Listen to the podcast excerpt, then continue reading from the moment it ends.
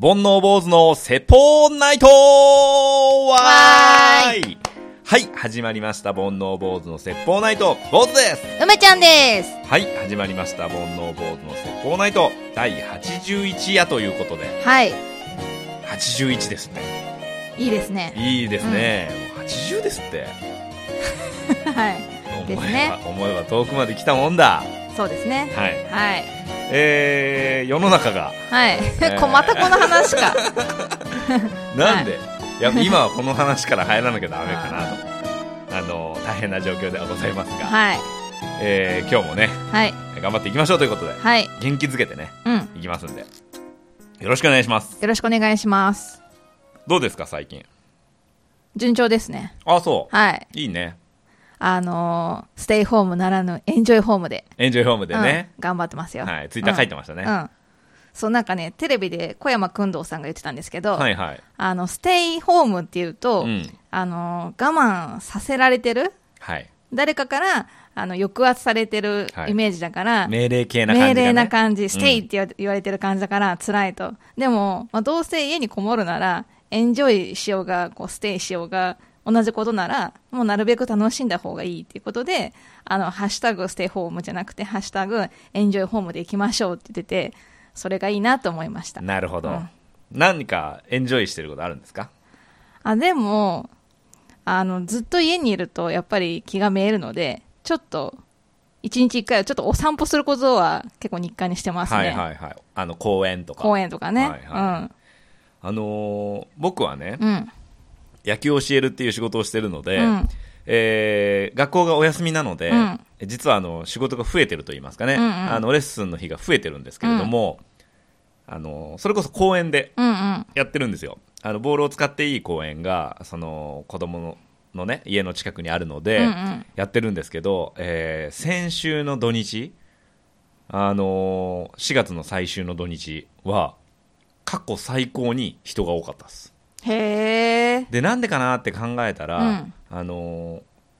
市営なのかな公園なんですけど、うんえっと遊具が全部あのテープが貼ってあってはいはいはい。使えないんですよ、うんうんだからそのあちこちの公園から多分子供たちが遊具使えないからって集まってきてて、うんうんでそこはあの遊具がない公園なんですよ、はいはいもう本当に広場といいますうんうか、ん。でネットがあるので、うんまあ、多少ボールを使っても OK ということなんですけど、うんうん結局その子供たちが集まってきちゃうと、うんボールが使えなくなっちゃうんうでん困るんですけど、うん今回はすごい多くてう、ん。もう狭いスペースで練習してましたねなるほどねうんなんかこう、行けるとこが少なくなるから、うんどんどんこう、行ける、まだ大丈夫なところに集まってくおのるずかとらねねうん。だからあの、大阪のパチンコ屋さんとかも、はい あの、空いてるところを紹介しちゃった感じになっちゃったじゃないですはいはいはかい。だから、お、空いてんのかなって言って、たくさんの人が来ちゃったっていう感じありますよね。あれも難しいよね、んまあそこの話をするかしないか難しいけど、うん結局公開することによって人が集まるっていうのもあるし、うんでお店側からしたら、えっと強制ではないはずなので、うんうんまあ、それ開けりゃさ、ね人は集まるからうん商売成り立つから、ねでもそれだと開けてない人たちがバカ見るみたいな感じになっちゃうし、うん難しいですけどねね、居酒屋とかは我慢してるのにみたいな気持ちになるでまあしょうましあもうね。これ以上ね この話をすると そうですね。どこかに何がいいか悪いかじゃ、ね、は言えないですからね。うん難しいね、はいまあもう少しねはい。はい。辛抱して、うんえーまあ、落ち着いたらね、うん少しずつ、うん。えー元の生活にね戻そっうてでいすきねたいなとは思いますけどももうみんな AV 見てればいいんですよ。そう,、だようんな右手が恋人でいいんだよな そうですよ。ゴールデンウィークもそれで過ごせばいいんで すよ。そういうことか、そういうことですよ。なるほどねはい。えーそんなこんなんではい。今日は一つお知らせから、はい。えーしていきたいと思います何でしょうか。先日あのーこんなのやってみたいなというので、うんえー言ってたですね坊主バ坊主バー、えー、BB ですねー。煩悩坊主バーイエですスイエス イエね。ス BBB ですね。 BBB ですね、はい。をですね、開催が決定しましたえー、本来ならばですね、実は企画をしてるときは、あの、実際にね、場所を借りて、うん飲もうぜみたいなことを思ってたんですけれども、うまあ、こんなご時世ですので、うんえー、ズームというアプリを使って、えーオンラインの飲み会というかバーというか、えーまあ集って飲もうぜっていううん。うー会を開きたいと思います、はい。えー日程が決定しまして、はい。えー来たる5月2日5月2日のですね18時はい。に、えー、Zoom というアプリ上でスタートしたいと思います。えーすでにあの参加表明いただいてる、えー何名かの方には、あー個別で、えーミーティング ID はい。をお送りさせていただきますので、はいえーもしね、これを聞いていきたいぞっていう方とかね、えー、Twitter を見て、えー行ってみようかしらと思う方はですね、はいえーぜひ一報いただければ、うんえー ID をお送りしますし、はいまあ、Twitter で発表しちゃってもいいんだもんね、別にね。そうだねんあのー発表しますので、うんぜひご参加くださいということで、はいこれあのー通常ね、えー会議みたいな感じになっちゃうんですけど、あの、傍観者でも大丈夫なので、あのー別に喋らなくても声出さない。声出さない顔出さない。顔出さない OK OK です、うん。ただですね、えーログインの名前表示される名前がありますのでそちらをですね、えーまあ、ツイッターやってる方はツイッターの名前だったりラジオネームだったりで、えーこちらからちょっと分かるように、えーしていただければと思いますはい。はいなので今からねズームだけはダウンロードしといてくださいねはい。はい大丈夫ですか大丈夫です。はいはい。当日梅ちゃんは何の役目をいけたらいけますね。 出た行けたら行く行け行けないやつじゃん、これいきます、いきます。はい、よろしくお願いしますお願いします。あの、占いやりますかあオンラインでオンライン占いもやりたいしなんかねこのコーナーやりたいみたいなんだよみんなでちょっと思ってるのは、あのフリップをね持って、うん。えー、なんだろうなんとかおすすめのなんとかありますかみたいなのをみんなでこうホワイトボードに書いて出すみたいな、いいですね。この間ね、それこそフリップを使ってゲームをしたんですよ、オンラインでね。うん面白かったですよ。ねみんなで答え合わせたりとか、あの、親だけ目をつぶって、みんなで、えっと、同じ答えになる、導くようなヒントをみんなでフリップであげて、はいはいで、親が目を開けた時に、そのヒントを元に答えを導くとか、面白かったですね。そういうことができて。ですね、はい。なんかそういうのもできたらいいなと思うんで、はい。えー白い紙かホワイトボードをうん。 100均で売ってますんでねそうですね。白い紙も、あの、1ページに1枚書かなくても、意外とこう、カメラにかざせうんんばんいけちゃうので。 16分割ぐらいで そうそうそう。 めっちゃちっちゃいメモに書いて、なんかね、すごい、あの、カメラの近くに持ってきてる人がいけたので、大丈夫だと思います、。はいいはい。まあちょっとそんなのも考えてますということで、はいよろしくお願いしますお願いします参加費は無料。 おお太っ腹ーお金かかんないじゃない ですか、ほとんど。バレたうん。 そっかえー、という方ではい。ぜひ皆さんねこれを機に集まって飲みましょうということで、はいよろしくお願いしますはい。はい今日はですねメイントークテーマといたしまして、はい。えー、3本勝負をお、久しぶりにはい。やろうと思ってます第3回目ですかね。そうでですね、えー第1回がコンビニスイーツ、はい。えー第2回が、第2回うんが、あえっ、と、復活してほしい。ーテレビ番組テレビ番組はいはいはいはい、第3弾ということで、はいえーテレビっ子の僕たちはですね、はいえー第2回のテレビから離れず、はい 今回はドラマで、ドラマ。えー行ってみたいと思います。はい。で、えっと、もう連ドラで、うんえーハマったやつ、はいこ。れ面白かったよっていうやつを、うんおー発表していこうとはい。思っております。事前に考えてきたんですけどね、うん僕ね、実はあのすっぽりドラマを見てない時期がありまして、うん。えー20代後半から30代前半ぐらいまで全く見てないんで、へえ。あの、ほんと最近のやつばっかりになっちゃったんですよ。なるほど。はい。逆に、うん梅ちゃんはう、ん。中学校とか高校とか、はいはい。えっ、と、に見てた青春。あー、だいぶ変わ違ってくるね、じゃあね。うんこれどうしますか ?1 本ずつ発表しますか ?3 本いっぺんにいきますか3本いっぺんに行きますかね。はいちょっじゃとああの僕テイストがね。なるほどね。あーはいはいはい。じゃあ僕から。はい。僕はね、もう本当に偏っちゃったんですけど、はいえー、まず、これが一番、はい。あのーその曜日が来るのが楽しみだったなっていうドラマが、あなたの番です。最近だ ね、本当に。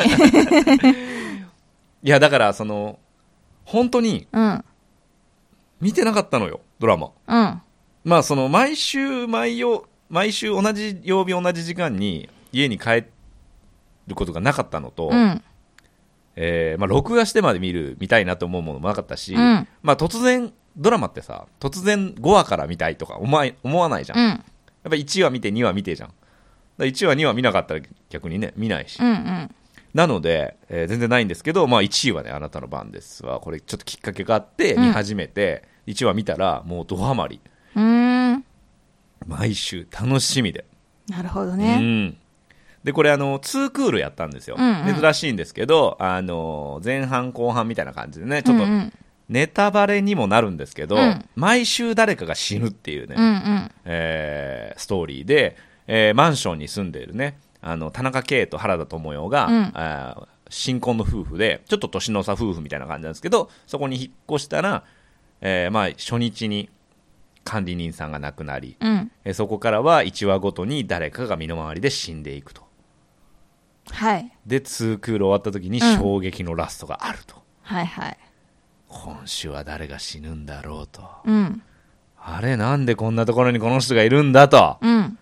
この人とこの人知り合いなのみたいな、うん。がずっと面白かったへえ。あのードキドキしすぎて、うんこれ秋元康さんが書いてるんですけど、うん。秋元康って狂ってんじゃないと思いましたねへもうえ。本当に多彩ですね。本当に多彩う、ん。うん、え、あの、考察とか見てたのめちゃくちゃ見ましたねめちゃくちゃ見ました、た。でこれ後から考えたらほとんどね外れてた考察とかへえ。もちろん自分の考察も外れてたし、うんその YouTube 動画とかで何人かねやってるのを見たりもしたけど、うんうん。もう全然へえね。まあ俺の印象だけどあの回収されてない伏線もあるよねって感じうんうんで伏線がとにかく多いのよう、ん。うんだから気になるじゃんうん。うん。でも回収されないまま終わった感もあるへえ。だから。ねもう一回見てみようかなとも思ってる、うーん。うん、なるほど。面白かったですねあれですか伏、伏線回収系が好きなんですか伏線回収系 が好き漫才も伏線回収系あーがでも好き、最近の流行りではあるようね。ん、いかにこう伏線を張ってバレずうんうにん気持ちよく回収していくかみたいな。僕あのもともと前も話したかもしれないんですけど映画を好きになったきっかけが「うんシックスセンス」っていう映画、うんうんあれになってもう思いっきり伏線回収じゃないですか、うんうん最後にバーンみたいな、はいはい。あれを見た時にもう本当人生の中で音が出るぐらい衝撃だったのよどういドガう、どういうことドガー ンバゴーンみたいななるほど。やらしといて さねえうん。やらしといたら、うんうん笑ってあげなきゃダメなんだよそううんん。どういう思った音と違ったから、えどういう音を想像したのなんかペコみたいああへこんだのあーまあでもその本当にな。うん。伏線回収の映画ってこんなに面白いんだと思って、うんでまあドラマでもそういうのが好きになったりとか、うん当時だから刑事コロンボとかねよく見てたしね、回収してます コナン君とかあ回収するじゃんあ、うん。まあね。 何まあはい推理物だからね。そうそうそうそう、ん好きなんですけどね、はい。それがまあ一番ですかねなるほど。はいあとね、えーこれも超最近なんですけど、えー愛してたって秘密はある。へえ、知らない。あ、知らないですか、これもね、えー3年前ぐらい、2017年ぐらいのドラマで、うんうんうんえー福士蒼太くんとああ、川口春奈ちゃんとはいはい、ちょっと見た記憶は出ある。る、うん。はあの、ドラマで、いはい。 1話がね、うん。 1話のスタートは、花火大会の日から始まるわけ。うん。で、外で花火がバンバンって上がってたら、うん福士蒼太くんはまだ中学生の役なのかうな、ん。えーで、えーお母さんがうんお父さんに暴力振るわれてるわけ、うんうんおあお父さんがお母さんに暴力振るってるわけ、うん。でやめてくださいみたいな、うんですごい些細なことだったのね鼻の色が違うかなんかうんうでん暴力振るっててでそれ日常的だったみたいで、うんある日福士君、まあ、当時まだ14歳ぐらいの子子役がやってて、が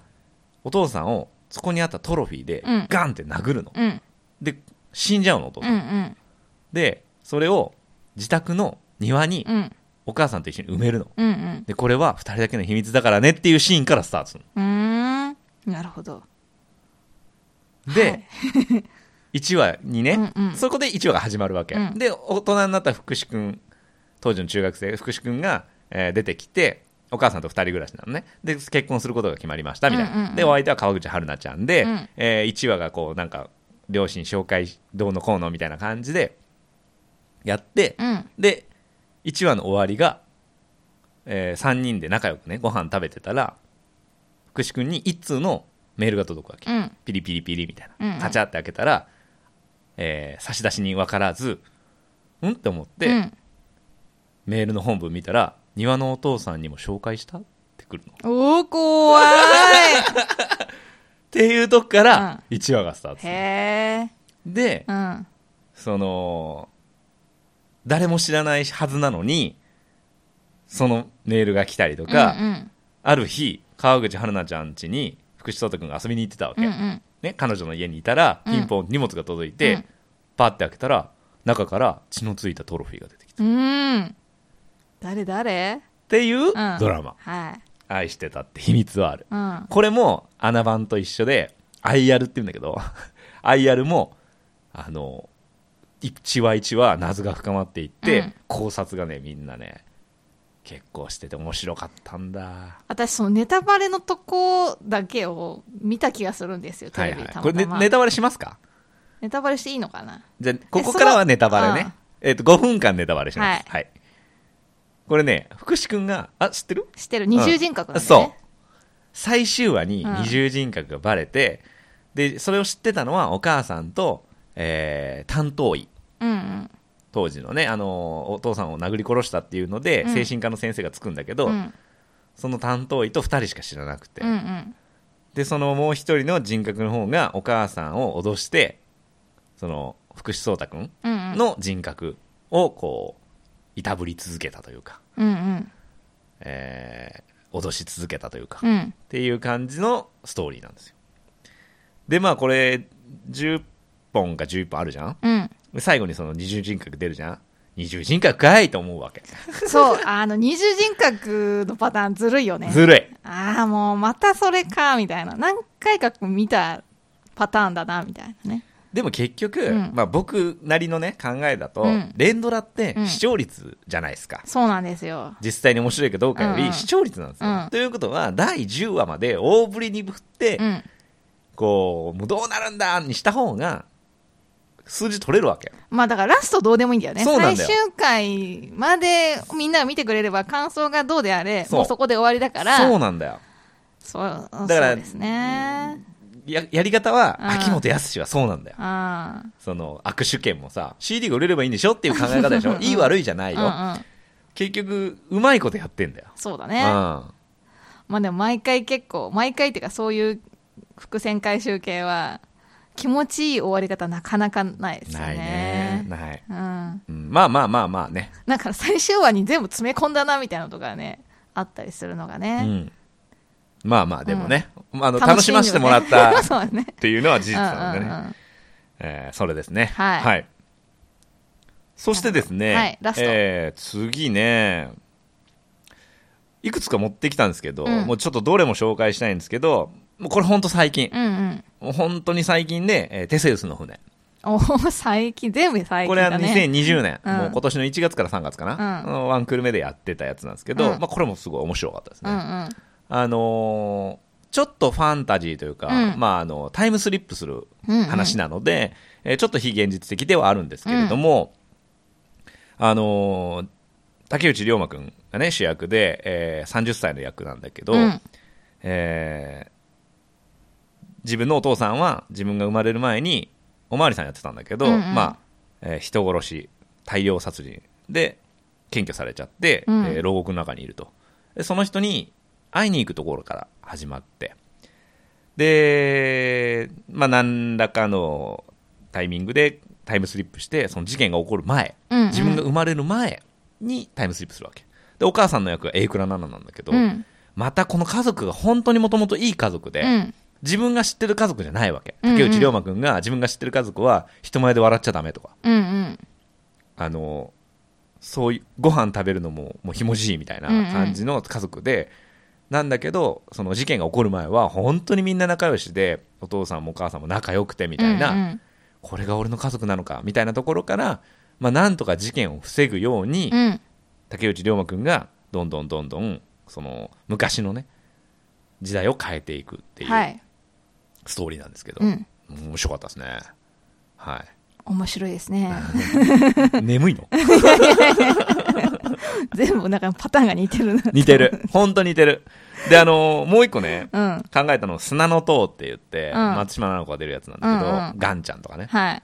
菅野美穂とか、うんこれもねめちゃくちゃ面白かったんだけど、うん。ストーリー的にはほぼほぼ 同じ謎が深まっていって、うん最後こいつが犯人だったのかってはいいはういパはいはいターンのやつなんですけどね、うんうんはい、好きなんでしょうね、好きなんですね。あれは、あの、スペックとかさ、うんうん、ああいう系はどうなんですスかペックはね実は見てないんですよだあ多そうな分んだ僕が谷間の世代というかあのあれなんですよねーでももうちょっとなんだ、超常現象系だけど、みんながスペックっていう超能力を持ってて、ああじゃあヒーローズみたいな感じだうん、そうだね。ううんん。うだけど、まあ、謎も解きながら、みたいな感じで。あ見てみよようかなだそういう世界観がありなら、スペックは面白いんじゃないかな。昨日ツタヤ行ったのよ、うん。で何から言おうかなと思って、うん結局まあ下調べというか事前情報入れてなかったから、うんまあいいやと思って帰ったんだけどスペック借りてみようかなスペックおすすめですよ。あれは見たよ戸田恵梨香が出てさそれスペックだよ。 1億円争奪ゲームみたいあー、ライアーゲーム、なライアーゲーム。ームは見た面白かったうんうん。随分大人になってから見たけど面白かった頭使うよね。そうそうああいうの好きなんだよなあれ、じゃあ、カイジとか面白いんじゃないですか。あそうなんかな、うんカイジまだ見てないんだよなカイジはドラマ映画だよね映画だね。うん。でも、あの、カエンジの作者の、ああいうゲーム系はいはいとか、あとは麻雀とかさ、福本さんうんうんうんの結構テレビでやってますよね。うんやってる毎回大体一緒だなとか思いながら、なんだっけ、金藤原竜也金と銀とか、あと赤城とか、ああーはいはいはいはいあそういうことね、うんうんうんうんああいう感じの、ね、うん、好きなんじゃないですか見てみましょうか、はい、はいすい。ません長くなりましたけど、はい。じゃあ梅ちゃんのおすすめ3本はい。はいいやー、悩みますね。基本的には、最近のだったら、お仕事系ドラマが好きなんですけど、はいでもこの歴代って言ったら、やっぱり青春時代のが結構紹介したいなと思ってう、んで、どれも紹介するまでもない 感じはいはいに有名なんですけど、はいあーってなるやつ。うんまず GTO ですね。 GTO なんといっても。 どっちアキラいやいやいやいや。ああー、反町さんのねう。そうだよね。うん俺らの世代はね。いやもう、中1とかですね。ううん。ん。衝撃だったよね。めっちゃかっこいいみたいな感じで。で、なんか、こう、正統派の先生じゃなくっうて、ん。もっはいとはい暴走族の主人公、鬼塚先お生ね。鬼塚先生が、その、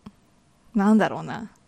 型破りなね。そうそう、感じで、まあ、生徒と接していくみたいな感じ。ちょっとエロい。いんだよね。そうだうね。ん。漫画はもうちょっとエロかっうたんうんんうだんけど。そういうところもまたいいんだよ ね。そうだね。うん。だけど、なんか、鬼塚先生のやり方で、こう、生徒を助けていくみたいな感じで、まあ、嫌な教頭先生とか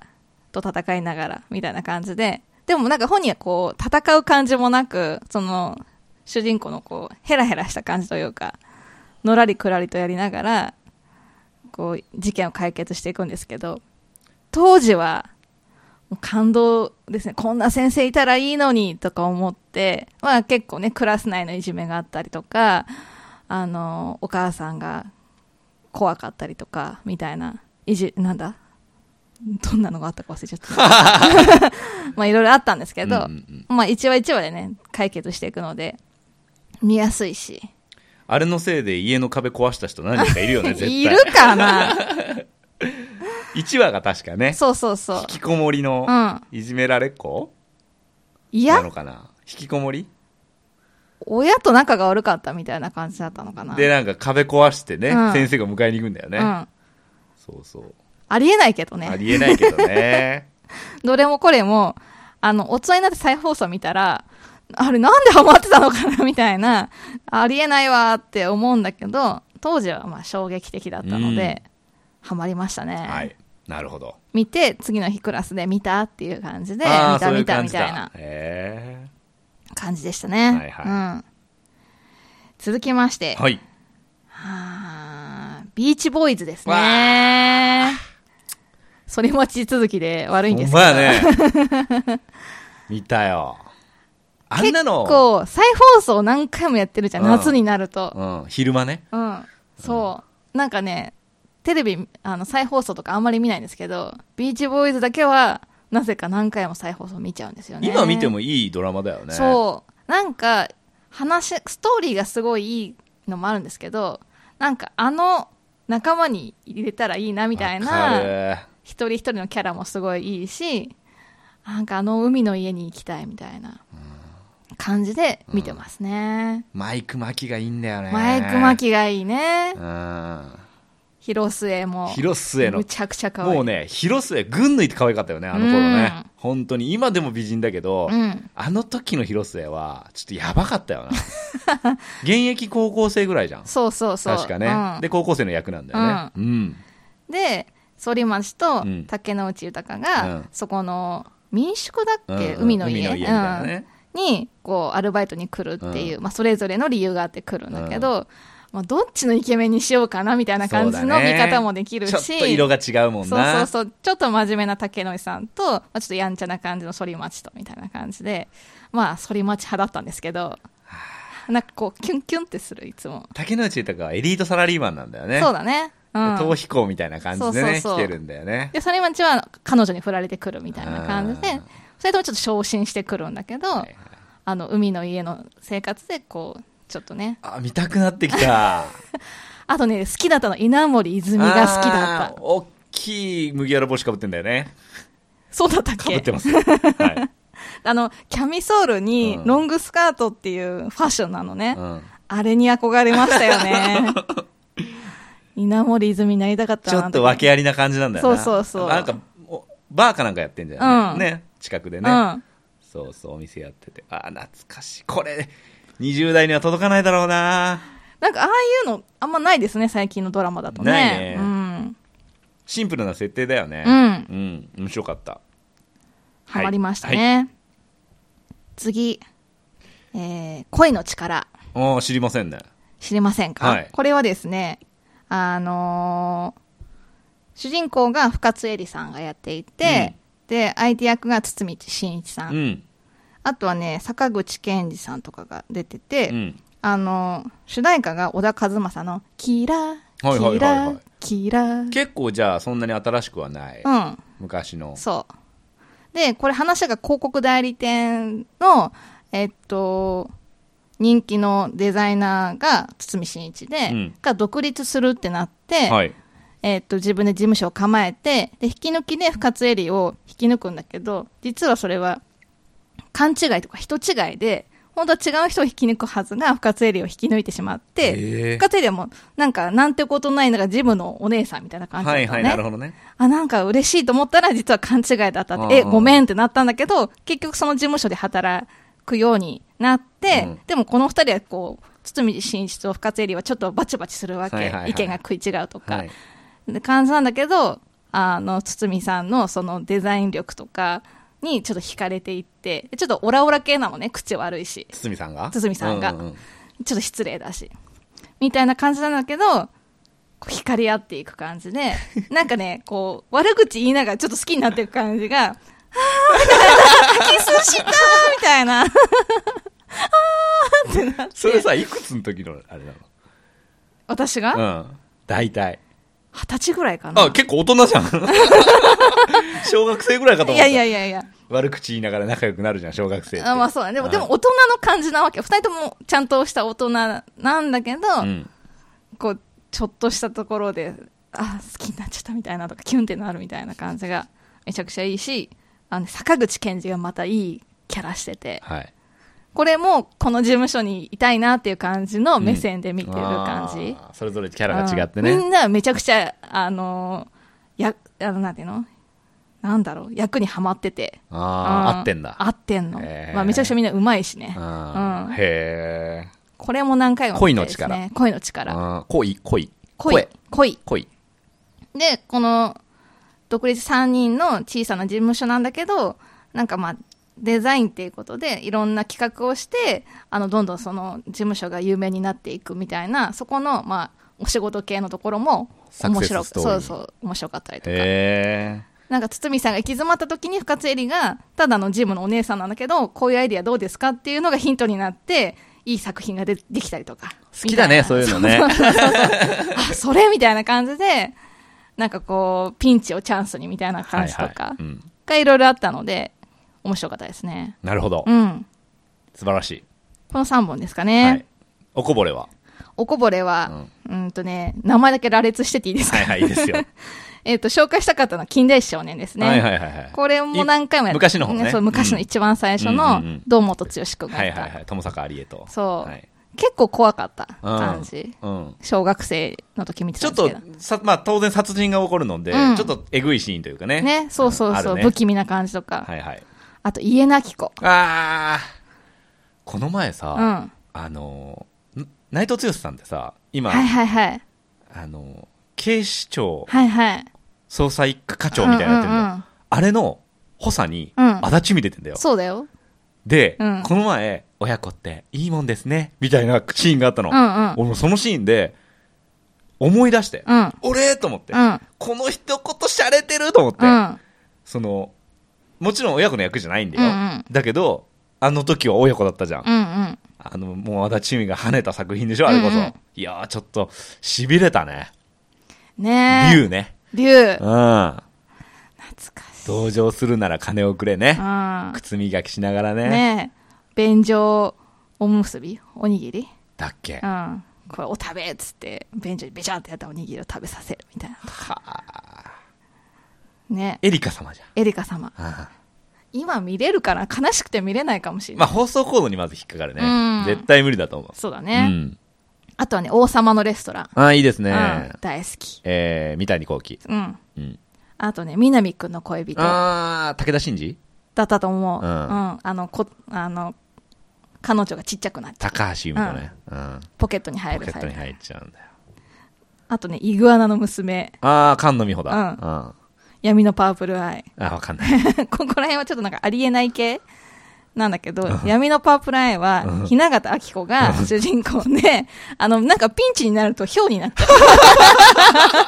ヒョウになるんだけど、ヒョウに変身した後ってこう服破れちゃうから、はい裸の雛形あき子がこう寝転んでるみたいなあ感じで。ぜひ見てみ ますちょっとセクシー系あいいですねですね。はいはいあとナースのお仕事。あちゃっちゃっちゃらちゃっちゃっちゃ。朝倉ですね、 あんなナース嫌だなと思いながら。あ水木有りさんのねね、代表作ですね。はいはいまあ、山ほどあるんですけど、はいはいそこんこなら感じです辺にしときますね。皆さんもねおすすめのドラマあると思いますけど、はい。僕たちドラマフリークなんでねちょっと教えてほしいよねこんなのあったよみたいなそうですね。見たいな僕の好みを分かっていただいてる方限定でおすすめ募集してます、あのー、ボーズさんの方がおすすめしやすいと思いますね。そうだよね偏ってるもんね謎が解けりゃいいんでしょみた いな。伏線回収したらいいんでしょみたいな。そうそうそう、うん。なるほど、ね、そうですね。はい。はい、えー以上です